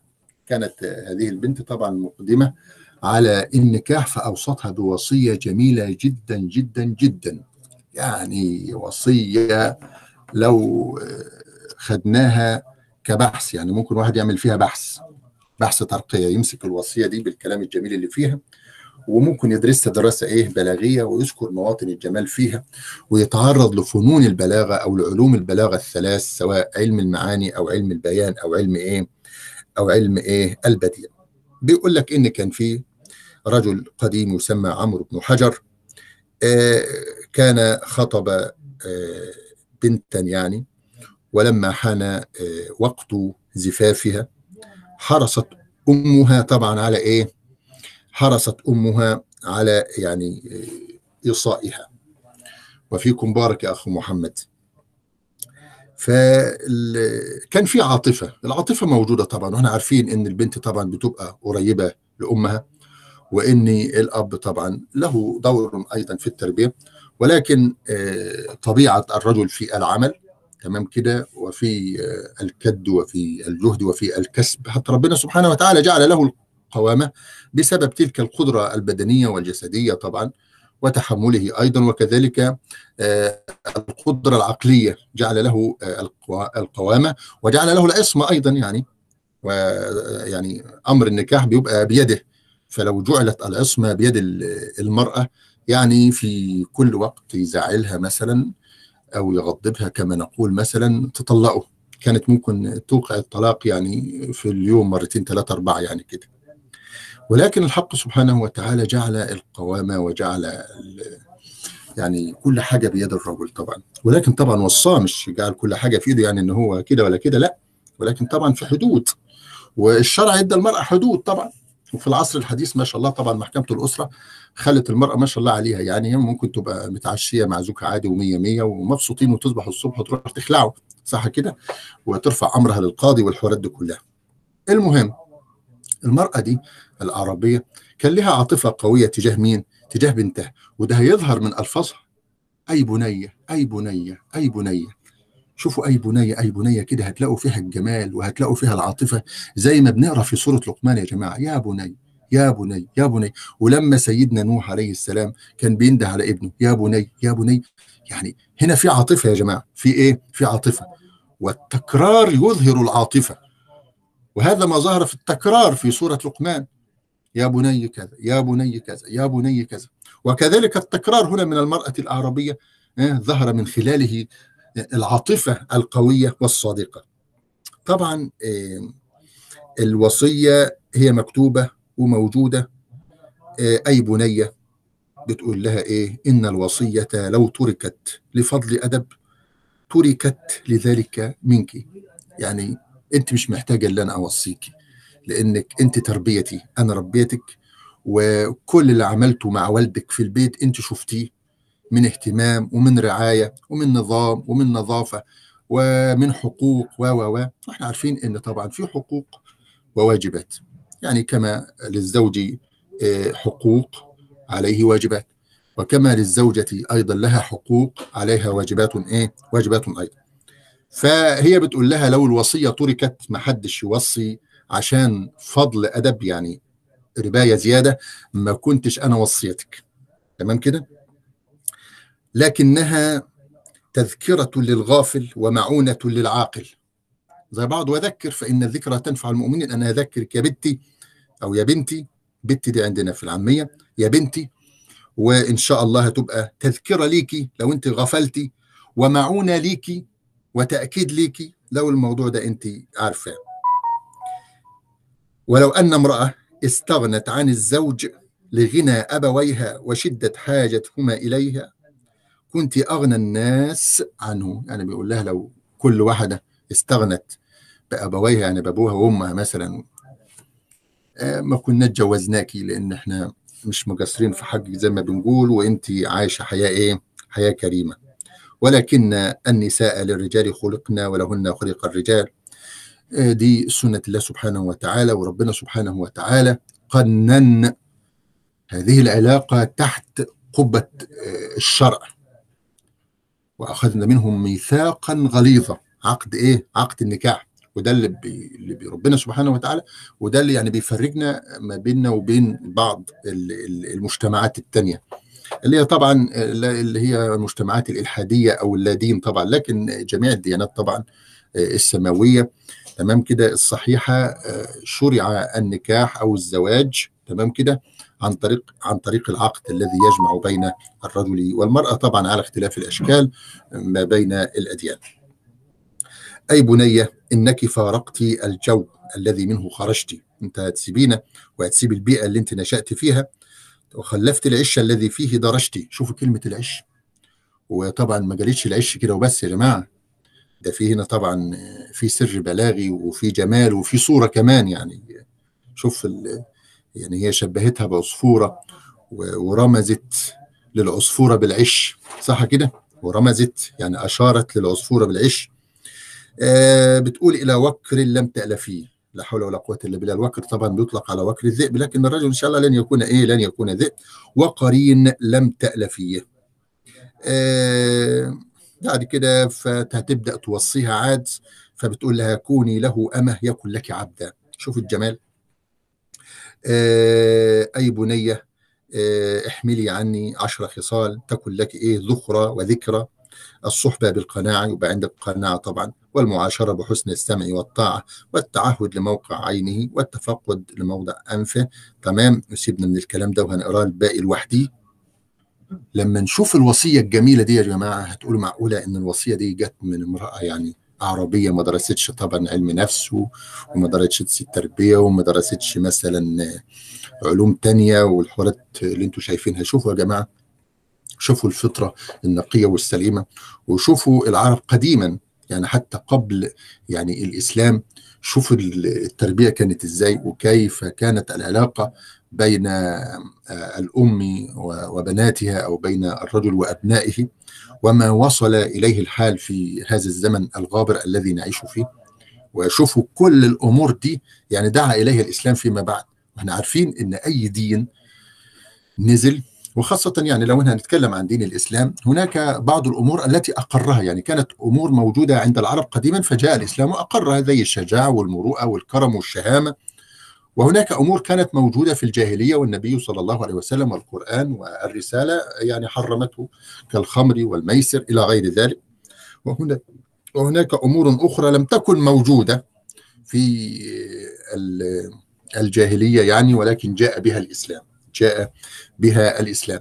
وهناك أمور محاها منحها خالص يعني يعني لو هنقارن ما بين الطهارة في الإسلام مثلا والطهارة في اليهودية تمام في أيام موسى عليه السلام كان الثوب الذي يعني تطوله النجاسة كان يقطع ولكن جاء الإسلام وهذا الدين يسر جاء بغسل هذا الثوب ويكفيه إيه؟ اللي أنت تغسله بالمية ويزول إيه؟ وتزول النجاسة. المهم في هذه الأمور وفي هذه الوصية الجميلة التي أوصت بها تلك المرأة الأعرابية بنتها هنلاقي كتير منين؟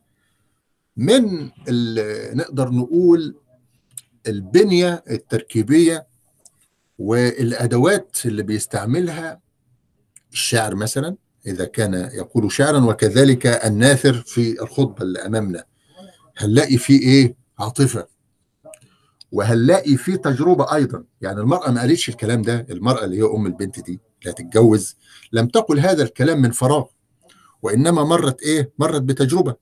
يعني لما قالت لها مثلا كوني له أمة يكن لك عبدا وبرضو وصتها وقالت لها خلي بالك اياكي اوعى تضحكي بين إيديه وهو غضبان أو تغضبي وهو إيه وهو سعيد ومبسوط وأوعي يجوع. ها قالت لها الجوع ملهبة خلي بالك اوعي تجوعيه وتنسي نفسك ويرجع من الشغل ما يلاقيش الأكل جاهز تبقى مشكلة كبيرة. تمام؟ فكل الحاجات دي يعني هذه المرأة لم تذكرها لبنتها من يعني كده وبس لا هذا عن تجربة. يعني هذه الأمور عن تجربة. أكيد هي في مرة من المرات كده نسيت أو تأخرت طبعا في إعداد الطعام فجاء الزوج من الخارج فلم يجد الطعام فزع فهي مش عاوزة بنتها تقع في هذا الموضوع. برضو تتفقد الزوج تتفقد موطن نومه وفراشه و و وعارفة طبعا حاجة الصح والحاجة الخطأ. هذه هي التجربة التي سميت فيما بعد طبعا في العصر في العصر الحديث التجربة الشعرية أو التجربة الشعورية. هناك العاطفة هناك الخيال. ثم بعد ذلك هناك الألفاظ. قوالب المعاني يا جماعة تلك الألفاظ الجميلة تمام كده؟ ولم تقتصر المرأة العربية على استعمال الكلمة في الحقيقة وإنما أتت بالمجاز. والمجاز موجود في كلام العرب يعني الجماعة اللي هم كانوا بيطعنوا في كتاب الحق سبحانه وتعالى المشككين وقالوا إن في مجاز وفي تكرار وفي وفي وفي. هذا جهل منهم. هذا جهل منهم فالتكرار موجود في كلام العرب والمجاز موجود في كلام العرب و و إلى غير ذلك. والتشبيه ده حتى التشبيه يا جماعة الوهمي في تشبيه اسمه التشبيه الوهمي والتشبيه الخيالي. التشبيه الخيالي بيبقى الأجزاء بتاعته موجودة في الخارج يعني المشبه والمشبه به موجودة في الخارج. ولكن يعني يستحيل رؤيتها يعني لم نرها من قبل مؤلفة على هذا التأليف الذي ألفه الشاعر يعني إن هو يركب ده مع ده. الأجزاء موجودة لكن التركيب نفسه اللي هو تركيب التشبيه نفسه مش موجود. وخلي بالك برضه كان في تشبيه وهمي. يعني الأجزاء بتاعة المشبه أو المشبه به مش موجودة أساسا في الخارج معدومة. فقلت عليه تشبيه وهمي. شفتوا امرؤ القيس لما خرج يطلب دم أبيه؟ تمام؟ قال آه بعض الناس يعني كانوا قالوا له إن أنت فلان هيقتلك والكلام ده كله. فقال إيه؟ أيقتلني والمشرفي مضاجعي ومسنونة زرق كأنياب أغوالي. يقتلني إزاي ده أنا بنام والسيف بتاعي مضاجعي يعني نايم في حضني يعني مش بعيد عني فهبقى متهيئ للقتال. قال ومعي الرمح بتاعي مسنونة زرق كأنياب أغوال يعني شبه لكم يا جماعة رأس السهم بتاعه أو رأس الرمح بتاعه بناب الغول. طب هو حد شاف الغول؟ لا ما حدش شاف الغول بس الغول مرتبط في عقليتنا منذ الصغر بنخوف بيه بعض. أوعى الغول؟ صح كده ابو رجل محروجه أو ابو رجل مسلوخة على اختلاف طبعا الأماكن والبيئات. تمام كده؟ آه طب هل الغول وابو رجل مسلوخة والكلام ده موجود في الواقع أو في الخارج؟ لا غير موجود. فهو تشبيه وهمي تشبيه وهمي. زي ما ربنا سبحانه وتعالى تحدث عن تلك الشجرة التي تنمو في جهنم والتي ترتوي وتنمو من الصديد عافانا الله وإياكم الذي يسيل من جثث هؤلاء المشركين طلعوها كأنه رؤوس الشياطين. طب هو حد شاف رؤوس الشياطين؟ لا ما حدش شاف رؤوس الشياطين بس بيقول لك برضو إن الشيطان والجن طبعا أوعى الجن ونطلع نجري وإحنا صغيرين أوعى الشيطان والكلام ده كله واللي يجع واللي يقوم واللي يعيط. طب مرتبط في عقليتنا منذ الصغر بإيه؟ مرتبط بعقليتنا منذ الصغر بالخوف. فها ربنا سبحانه وتعالى. طب واحد يقول لي طب ده في القرآن الكريم تشبيه وهمي أقول له طب ما هو موجود عند امرؤ القيس. قبل نزول القرآن الكريم عشان يعرف هذا الرجل المشكك أنه ليس بعالم بلغة العرب. وأنا قلت لكم قبل كده أن جميع الطعنات والشبهات التي وجهت إلى كتاب الحق سبحانه وتعالى ترجع إلى أمرين. الأمر الأول حقد دفين عامل نفسي عامل نفسي للإسلام. هو نقد ليس نقد بناء وإنما نقد يراد به الهدم. وأنا قلت لكم قبل كده الجماعة المستشرقين في منهم كانت ناس كويسة جت عندنا عملوا مؤلفات جميلة وبحثوا في علومنا وفي أدبنا واكتشفوا و و وفي ناس جت عشان تشكك. وفي نفس الوقت جعلوا لهم ربائب. بدل ما يقول المستشرق أنا أغلب نفسي طب أنا أخلي واحد من بني العربية نفسها من بني جلدتهم هو الذي يطعن وهو الذي يقول ويقول ويقول. امال هنعمله ده؟ ده ناخده معنا أوروبا ونضحك عليه نجوزه أو يقعد معانا سنة ولا سنتين ونديله مش عارف الدكتوراه من جامعة هنا والدكتوراه من جامعة هنا والدكتوراه الفخرية وما فخرياش والكلام ده كله. وفي النهاية يرجع إيه؟ يخبط في التراث بتاعنا. هو بيتكلم بلساننا لأن هو الربيبة بتاعنا هو الربيبة بتاعنا. يبقى ده الحقد وفي عامل تاني اللي هو عامل الجهل. أقول له يا جاهل تمام كده؟ أنت مش فاهم فنون العرب ولا أساليب العرب والقرآن الكريم لكي يكمل إعجازه أنه جاء بفنون العرب وجاء بأساليب العرب وجاء بمفردات العرب. بل بالعكس هي المفردات كما قلت لكم تم حصرها. يعني وجدوا حوالي 14 ألف جذر لغوي. قال لك القرآن الكريم لم يستخدم إلا 5000 أو 4000 وكسور. ده دليل إن القرآن الكريم اختار يعني أجمل الألفاظ. الجماعة اللي اتهموا القرآن الكريم بالألفاظ التي تخدش الحياة قلنا له لا القرآن الكريم لم يتحدث في أمور تخدش الحياة. ده حتى لما كان بي بيذكر العلاقة الزوجية قال لك إيه؟ أو لامستم النساء فلما تغشاها حملت حملا خفيفا فمرت. إلى غير ذلك من الآيات. تمام كده؟ هن لباس لكم وأنتم لباس لهم. قيل أن هذه الآية هي أبلغ وصف قيل في وصف تلك العلاقة التي تكون بين الرجل إيه والمرأة. إذا هؤلاء الذين يطعنون في كتاب الحق سبحانه وتعالى إما الطعن يكون لسبب نفسي كحقد دفين وكره وإما أن يكون لعامل الجهل. هو يجهل فنون العربية ويجهل أساليب العربية والقرآن الكريم لكمال بلاغته وفصاحته تحداهم بتلك الألفاظ وبتلك الأساليب وبتلك ال ال ال يعني التراكيب حتى جاء بنظم غريب. جاء بنظم إيه؟ غريب. أعجزهم عن الإتيان إيه؟ بمثله. ثم قال الحق سبحانه وتعالى قل لئن اجتمعت الإنس والجن على أن يأتوا بمثل هذا القرآن. لا يأتوا بمثله. لا يأتون بمثله. ولو كان بعضهم لبعض إيه؟ ظهيرا المهم في عاطفة آه في عاطفة عند السيدة الكريمة دي اللي هي أوسط بنتها. في مفردات جميلة آه طبعا في مفردات جميلة. في تذوق بلاغي في أساليب آه ده في أسلوب نداء. وكررت النداء أي أي أي طبعا إحنا عارفين إن النداء هو طلب الإقبال بياء أو احدى اخواتها هو يا ليها أخوات أي لها الهمزة. ا محمد. وليها أي أي محمد. وليها هيا هيا محمد. وليها أيضا آ آ محمد وليها أيضا و. وطبعا دي دايما بتستخدم في نداء المتوجع منه أو المتفجع عليه. عافانا الله وإياكم. يعني لو واحدة عندها صداع أو تعبانة هتقول وراساه واحدة رجلها آه عفوا واحد رجله تعبانة هيقول إيه؟ آه ورجلاه مثلا أو وقدماه تمام؟ ده هو كده إيه؟ بيتوجع. وقدماه وراسه بيتوجع. وقد يكون متفجع عليه. عافانا الله وإياكم عندما يفقد الإنسان غال فيقول مثلا ومحمدا ومعتصما هذا حرف من حروف النداء ولكنه يستخدم في نداء المتوجع منه أو المتفجع عليه. فهي قالت لها أي بنيه أي بنيه ده أسلوب نداء. أسلوب إيه؟ أسلوب نداء ويقصد منه التنبيه والنصح والإرشاد. كل شوية أي أي ده كمان بيحمل العاطفة يا جماعة.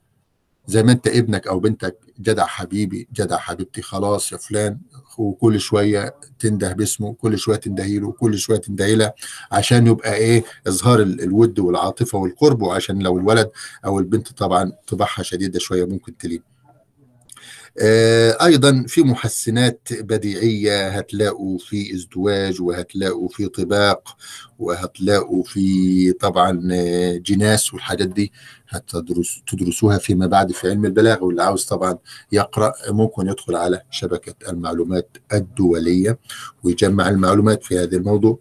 آه أيضا آه في قراءة هذه الوصية هتلاقي إن المرأة سبحان الله يعني كان في تدرج في الوصية كان في تدرج في الوصية. هي يعني بدأت تمهد وتقول لها خلي بالك أنا مش بوصيكي عشان أنت محتاجة وصية. ده أنت لو الوصية تركت لفضل أدب ده إحنا ما كناش وصيناكي خالص. وقالت لها برضو إني لو كانت المرأة تتزوج الرجل لحاجة إحنا ما كناش جوزناكي عشان أنت مش محتاجة خالص يعني أنت عايشة مبسوطة عندنا هنا. ثم بعد ذلك انتقلت من الحديث عن أمور تخص الفتاه وتخص البيت الذي نشأت فيه انتقلت إلى أمور تخص مين؟ بيت الزوجيه وبدأت توصيها طبعا وتقول لها الكلام الجميل اللي إحنا قرناه وهتقروه طبعا مع بعض. وشفت لما قلت لكم لما ذكرتها قالت إيه؟ كلمة العش. مش قلت لكم دي استعارة هتلاقوها استعارة تصريحية. شبهت المرأة العربية دي بيت أبيها الذي نشأت فيه تلك الفتاة بالعش. وحذفنا مين؟ المشبه. وصرحنا بالمشبه به اللي هو مين؟ العش. صح كده؟ والسر الجمال طبعا في هذا الموضوع توضيح. وإحنا عارفين إن التشبيه والاستعارة والكناية بترسم لنا صورة فنية. أي صورة فنية كده رائعة لازم تبقى قائمة على التشبيه. صح كده؟ مثل الذين حملوا التوراة ثم لم يحملوها كمثل الحمار. صورة نشأت من هذا الموضوع. آه برضو هتلاقوا في القرآن الكريم والله صور فنية رائعة كتيرة قائمة على إيه؟ التشبيه أو قائمة على الاستعارة. والاستعارة دي يا جماعة ليها طبعا دعامتين بتقوم عليهم التشخيص والتجسيد. إيه الفرق ما بين الاثنين العلماء علماء النقد بتوعنا فرقوا ما بين التشخيص والتجسيد. قالوا التشخيص هو تحويل الجماد إلى عاقل. يعني اخاطب مثلا القمر أو أخاطب الفيافي أو أخاطب مثلا الجبل أو أخاطب الجماعة اللي هم طبعا في العصر الجاهلي كانوا دايما بيخاطبوا الحاجات الجمادات دي وبيحولوها لإنسان صح كده؟ زي امرؤ القيس لما قال ألا أيها الليل الطويل ألا انجلي بصبح وما الاصباح منك بأمثالي تمام وبعد كده قال لكم التجسيد إيه؟ تحويل المعنويات إلى محسوسات والبعض قال التشخيص هو التجسيد وبيندرج تحتيه تحويل غير العاقل إلى العاقل أو تحويل الشيء المعنوي إلى شيء إيه؟ إلى شيء محسوس. طب والغرض منهم إيه سواء كان التشخيص أو التجسيد هو إبراز المعنى. هو إبراز إيه إبراز المعنى وتوضيحه لما يبقى الشيء عندكم شيء عقلي أو معنوي غير واضح ثم هو بعد ذلك يلبسه المتحدث أو المتكلم ثوب الشيء المحسوس والذي يعني كأنك تراه أمامك يبقى في هذا الموضوع إيه توضيح. أيضا في محسنات بديعية كما قلت لكم. القصيدة الجميلة دي عفوا أو الوصية الجميلة دي يعني اشتملت على العديد من فنون إيه؟ البلاغة. وهذه المرأة العربية يعني قالت هذه الكلمات وأتت بتلك التراكيب يعني عن طريق السليقة بتاعتها والفطرة بتاعتها النقية الجميلة. جاءت بالتشبيه دون أن يدعوها هذا الأمر للتشبيه خلي بالكم. لأنه لما تيجي تدرسوا إن شاء الله في المحسنات البدعية الناس اللي هي بتبقى حريصة على السجع والجناس والطباق والمقابلة والتورية لو هي اهتمت باللفظ على حساب المعنى جاء المحسن البديعي هادما للعمل أو المنتج الفني. أمال المحسن البديعي يجي إزاي؟ قال لك المحسن البديعي يأتي تابعا للمعنى.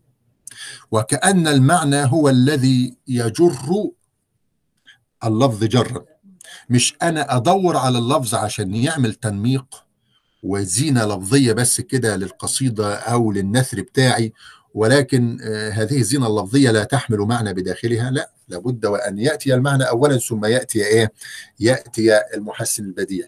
فالمحسن البديعي لابد أن يكون تابعا للمعنى حتى آه يعني يستطيع أن يعني يأتي بجديد أو يأتي بجميل ولكن من يهتم بالزينة اللفظية وبالمحسن البديع اللفظي دون أن يهتم بمعنى الكلمة التي أتى بها لأجل الجناس أو الطباق أو المقابلة في هذه الحالة سوف يسقط منه إيه؟ يسقط منه المعنى. هذه المرأة العربية أتت بالمحسنات البديعية وأتت بالتشبيه وأتت بالاستعارة وأتت بالكناية وأتت بالاساليب الإنشائية زي النداء وزي الأمر صح كده؟ وزي النهي.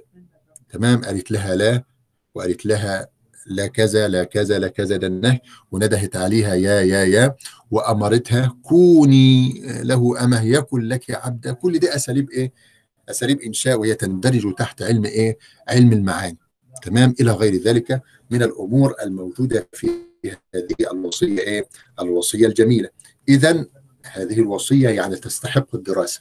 تستحق الدراسة. وتستحق أيضا أن تجعل كل امرأة من السيدات طبعا أو المسلمات طبعا اللي هم حريصات على إقامة حدود الحق سبحانه وتعالى. يعني أن يجعلوا تلك الوصية أمام أعينهم في حياتهن وكذلك تكون عونا وسندا لبناتهن لبناتهن في المستقبل. حتى يكون الزواج ناجحا وميمونا وسعيدا فلا بد طبعا من يعني الاهتمام بهذه الأمور ولا بد من أن تتوارث الأجيال العربية والإسلامية تلك الصفات الجميلة والنبيلة التي كانت في مجتمعاتنا العربية والتي جاء الإسلام ويعني يعني نقدر نقول أقرها ودعا إليها في كثير من المواقف. قدامنا أربع دقائق وبكده نكون قد انتهينا من مادة المهارات اللغوية. طبعا أشكر الجميع اللي هم أرسلوا وأشكر اللي هم لم يرسلوا أيضا. بجد يعني كان في أبحاث جميلة جدا. أنا واحد من الناس استفدت منها وقمت بحفظها عندي في الجهاز طبعا. كتابة جميلة وتنسيق وفي ناس طبعا كانت واخدة قص ولزق زي ما بنقول يعني كده. وكان ظاهر طبعا في عدم التنسيق في أو اختلاف الورد طبعا كان وصل لي. المهم في النهاية إحنا بنتعلم كلنا بنتعلم. أشكر جميع الحضور طبعا في الفترة الماضية. وأدعو الله سبحانه وتعالى لكم بالتوفيق والنجاح والسداد والرشاد. أشكر الحضور وأشكر من اهتم بالحضور. هل من سؤال قبل الانصراف؟ السلام عليكم ورحمة الله. وعليكم السلام ورحمة الله وبركاته اخ محمد. بارك الله فيكم سيدي وجزاكم عنا كل خير. بارك الله فيك أخي الكريم. آه هل هل تنصحنا آه بعد كل ما قدمتم بدراسة آه المعلقات على سبيل المثال أو الأدب الجاهلي بشكل عام وحفظه؟ تمام. يعني آه، تريد آه، مراجع في في آه، الأدب في العصر الجاهلي مثلا غير المعلقات مثلا أو بعض الكتب والمؤلفات التي تناولت مثلا المعلقات بالشرح والتفصيل مثلا. وممكن الأخ محمد ماهر يبقى يك- يكتب السؤال ده مثلا على الجروب التابع بالمستوى الأول. مين تاني يسأل سؤال؟ نعم. بارك الله فيكم. وإياكم. حد يسأل سؤال؟ الأخت تقوى الأخ هشام الأخ أيوب. آه الأخ محمد طاهر. آه هم دول اللي موجودين حاليا قدامي بس على ما أظن العدد ما شاء الله يعني كل حصة بيبقى كتير والأخت هند يعني بارك الله فيكم جميعا يعني ونشكركم طبعا على الحضور الكريم. آه طبعا لو في أي حاجة الجروب موجود طبعا موجود. اللي عاوز يضيف أي حاجة سؤال استفسار وإن شاء الله طبعا الامتحان سهل وميسور. بالتوفيق للجميع. في أمان الله السلام عليكم ورحمة الله